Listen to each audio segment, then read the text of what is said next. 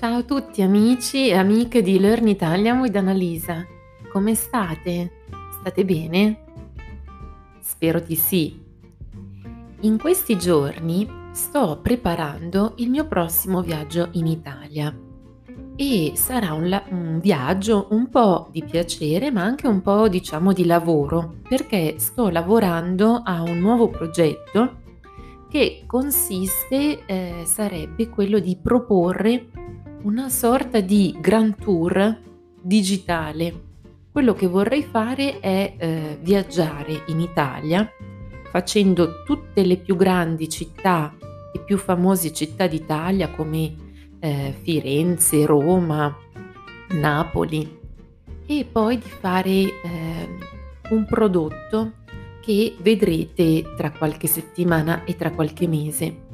Il Grand Tour, come sapete, è una tradizione molto antica, è un viaggio che si faceva in Italia in genere, si scendeva l'Italia e lo facevano tutti, eh, diciamo, gli aristocratici o insomma i borghesi, gli intellettuali dei secoli passati.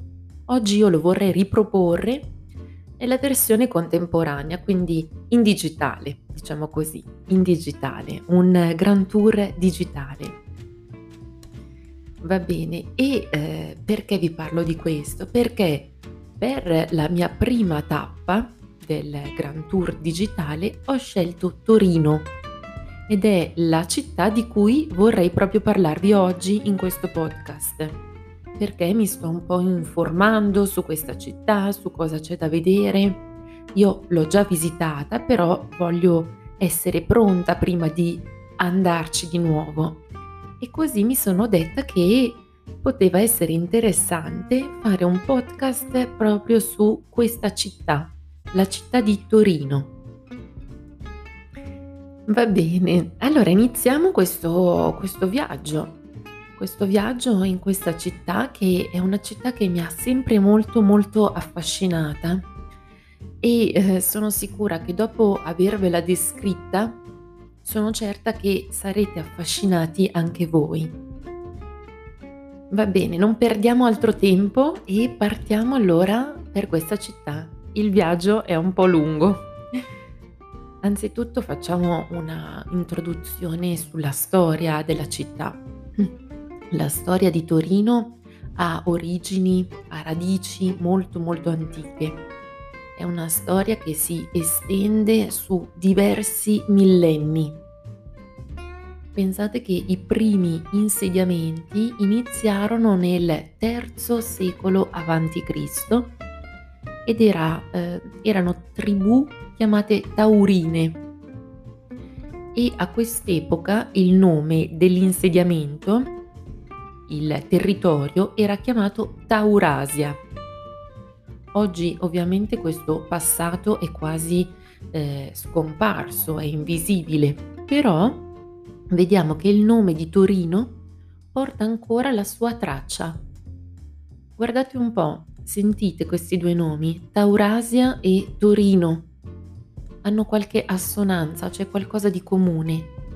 Infatti il nome alla base è quello di toro, Taurus in latino, il toro, l'animale. Bene, ecco poi torniamo alla nostra storia. Successivamente alla conquista e all'espansione dei Romani, anche in questi territori, quindi non solo a Roma, ma sapete l'impero romano si è esteso moltissimo ed è ovviamente arrivato anche fino a Torino. Quindi viene eh, fondata nel 28 a.C. una città dell'impero romano, che era appunto Torino. Quindi Torino passa sotto la conquista dei romani ed era eh, una città in questo eh, contesto molto molto importante perché? Perché era strategica. Infatti la città di Torino era posta sul confine eh, con le terre galliche, quella che oggi è la Francia. Era cioè Torino una città presidio di confine dell'impero romano quindi di fondamentale importanza. E siamo intorno al 28 a.C. Alcuni resti romani e eh, della dominazione romana sono ancora oggi visibili in città, nella parte definita per l'appunto quadrilatero romano. Quindi se siete a Torino non mancate di andare a visitare il quadrilatero romano. Potrete vedere ancora alcuni resti romani dell'impero. Va bene, adesso dobbiamo andare un po' veloci, noi non possiamo fare precisamente tutta la storia della città, però raccontare, raccontando la storia di Torino non possiamo non parlare dei Savoia. È una famiglia nobile, la famiglia dei Savoia. Infatti a partire dal X secolo è iniziato un lungo periodo di dominazione della famiglia Savoia. Questa famiglia nobile molto importante che dominava anche Torino, è riuscita a arrivare eh, poco a poco a capo della città attraverso dei giochi di forza, eh, dei giochi politici, giochi di potere. Va bene, e poi eh, quindi eh, la, la famiglia dei Savoia acquista sempre più importanza e Torino viene dichiarata capitale del territorio controllato dalla famiglia Savoia. Alla corte dei, dei Savoia, alla corte di Casa Savoia, furono eh, chiamati grandissimi architetti. Perché vi dico questo? Perché è importante, perché questi architetti hanno costruito eh, i grandi corsi allineati, i corsi, le strade allineate, dritte, tipiche della città di Torino. E eh, come dire, questi corsi, queste, queste, strade danno proprio un senso di ordine, eh, di, di, ordine, di pulizia che eh, distinguono Torino dal resto delle altre grandi città italiane. È per questo che Torino è così ordinata, elegante, perché era la città per moltissimi secoli, era la città capitale di una famiglia, di un regno aristocratico, i Savoia. Eh sì, infatti, come dicevo, il capoluogo di Torino, del Piemonte, il capoluogo piemontese Torino, segue infatti una struttura architettonica Mm, che è impostata su grandi strade, viali, portici, che poi si aprono su mm, delle piazze spaziose e anche armoniose, che appunto sono il segno di una città unica in Italia, eh, una città dal, dal carattere, dal taglio prettamente aristocratico. Va bene, poi la Casa Savoia ovviamente è anche eh, estremamente importante per l'unificazione d'Italia. Infatti è sotto la sua corona, sotto la sua direzione che l'Italia si unisce per combattere eh, i nemici che occupavano l'Italia e per eh, da una parte ottenere l'indipendenza e dall'altra unire il paese. È, diciamo tutti si riferiscono ai Savoia per l'unificazione del paese. E proprio per l'importanza dei Savoia durante l'unificazione d'Italia, che eh, vi ricordo è avvenuta nel corso dell'Ottocento, XIX secolo, quindi nel corso dell'Ottocento avviene l'unificazione d'Italia, la città di Torino Proprio per questa ragione, per questa importanza e per i Savoia, diventa capitale d'Italia, del Regno d'Italia, tra il 1861 e il 1864. Quindi Torino è la prima capitale d'Italia. E è proprio in questo periodo, a fine Ottocento, che inizia un grande eh, sviluppo industriale. porta Torino ad essere la prima grande città industrializzata d'Italia. Cioè nascono dei, eh, dei grandi poli industriali che anche cosa hanno come conseguenza? Come conseguenza hanno che portano una forte immigrazione a Torino, al nord, una forte immigrazione di altri italiani dal sud, da altre parti d'Italia. Molti italiani vanno al nord e in particolare a Torino per cercare lavoro.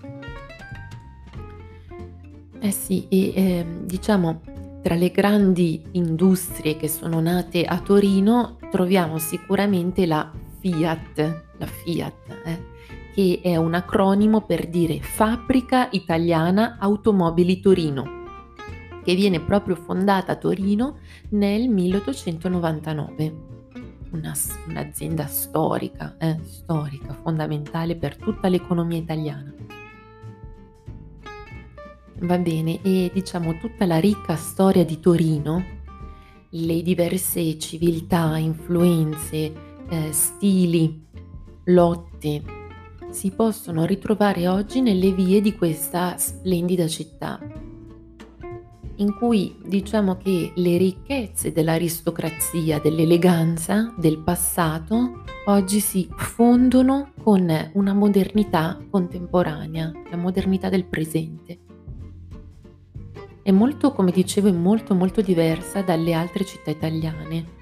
Eh, Torino infatti sicuramente è una città che eh, stupisce, ma che vi consiglio fortemente di visitare e eh, di visitare soprattutto le sue piazze, i suoi castelli, musei, le vie, in cui veramente potete ritrovare eh, questa storia millenaria. Bene, ma proprio a proposito di cosa si può visitare a Torino, ho fatto una piccola selezione delle cose che secondo me non si possono perdere. È una piccola selezione eh, e funziona solo come esempio. Partiamo dalla prima, dalla prima cosa che non si può perdere visitando Torino, che ho scelto, e eh, la, la mia prima scelta è la mole antonelliana. Allora lo ripeto, mole antonelliana. Questa, questo edificio è molto originale e all'inizio in origine doveva essere un tempio. La mole antonelliana era stata progettata per essere una sinagoga, ma dopo con il tempo è stata riconvertita a Museo Nazionale del Cinema. E eh, questo luogo, che vi consiglio davvero di visitare, è un vero omaggio alla settima arte, al cinema. E visitandolo potrete eh, rivivere la magia della storia del cinema.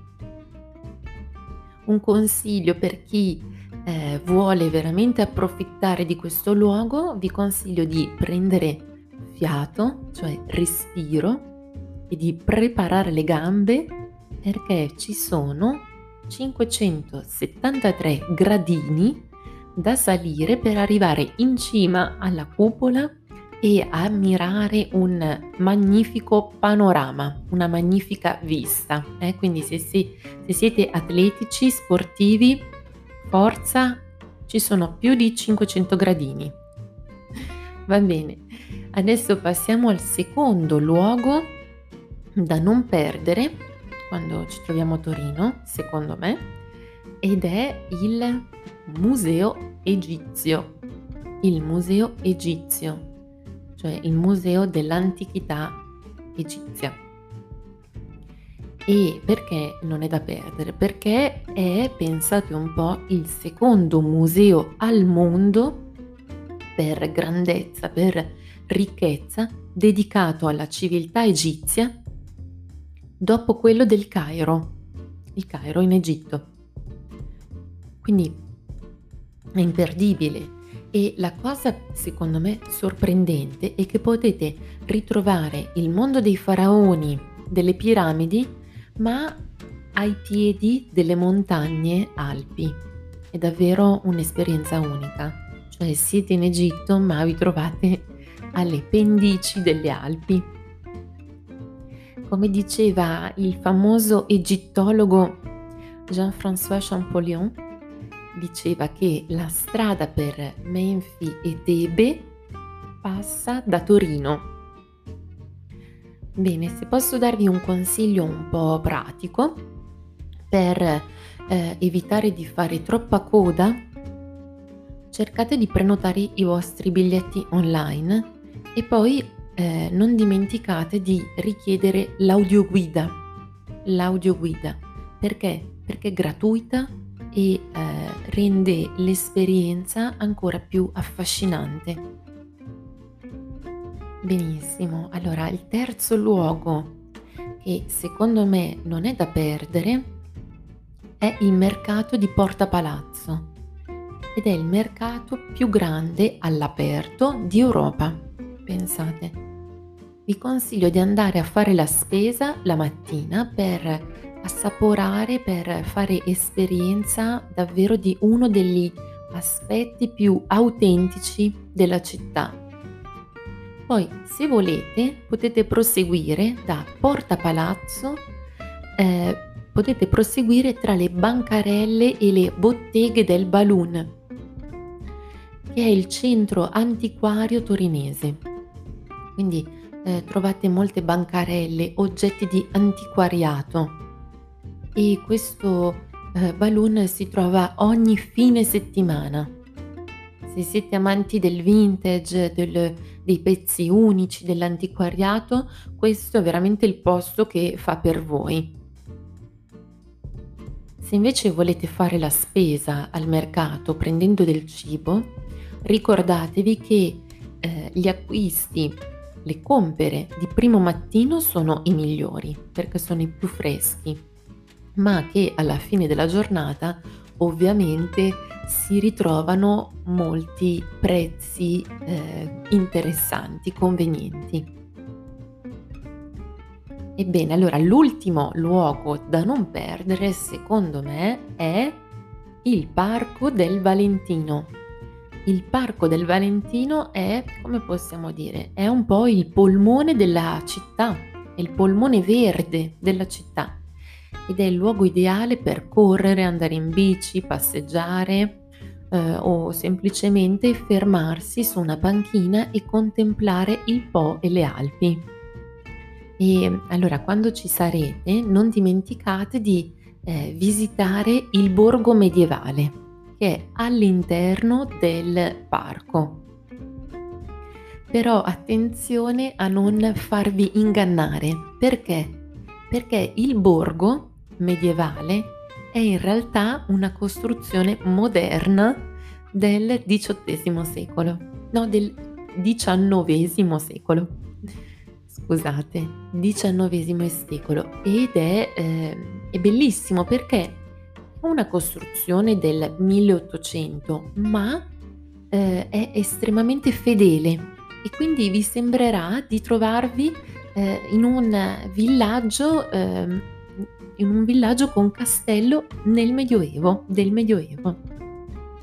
E inoltre il borgo ospita numerosissimi eventi, soprattutto d'estate, eh, nel bel giardino medievale sono ospitati molti molti eventi interessanti. Bene, ci sarebbero moltissime altre cose da visitare a Torino, eh? perché io ho fatto una piccola selezione, ma è una città ricca, ricchissima, in movimento. Ma eh, il tempo di, del nostro podcast eh, non è sicuramente sufficiente per coprire tutte le ricchezze di questa città. Io ho selezionato le mie preferite, quelle che mi hanno lasciato ricordi meravigliosi e quelle, i posti che non vedo l'ora di ritornare, di ritrovare quest'estate.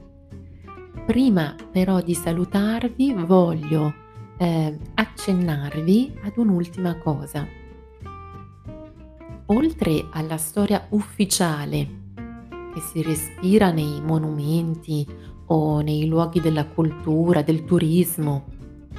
A Torino c'è anche un'altra storia, una storia meno ufficiale e più nascosta. Una storia che è legata alla fama di Torino come città magica. Si dice che Torino sarebbe al centro di due triangoli, quello della magia bianca e quello della magia nera, e che questa città sarebbe attraversata da misteriose energie.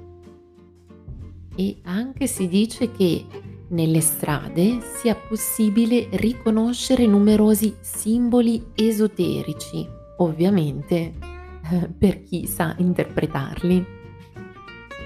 Ma allora, che questo sia vero oppure eh, che sia solo una leggenda non si può sapere, ma se passeggiando per le vie di Torino sentite, sentirete qualcosa di strano, forse sapete perché. Va bene, io vi do appuntamento a presto, a prestissimo per un altro podcast e forse per un'altra città da scoprire e spero che il viaggio di oggi vi sia, vi sia piaciuto. A prestissimo e ciao ciao a tutti!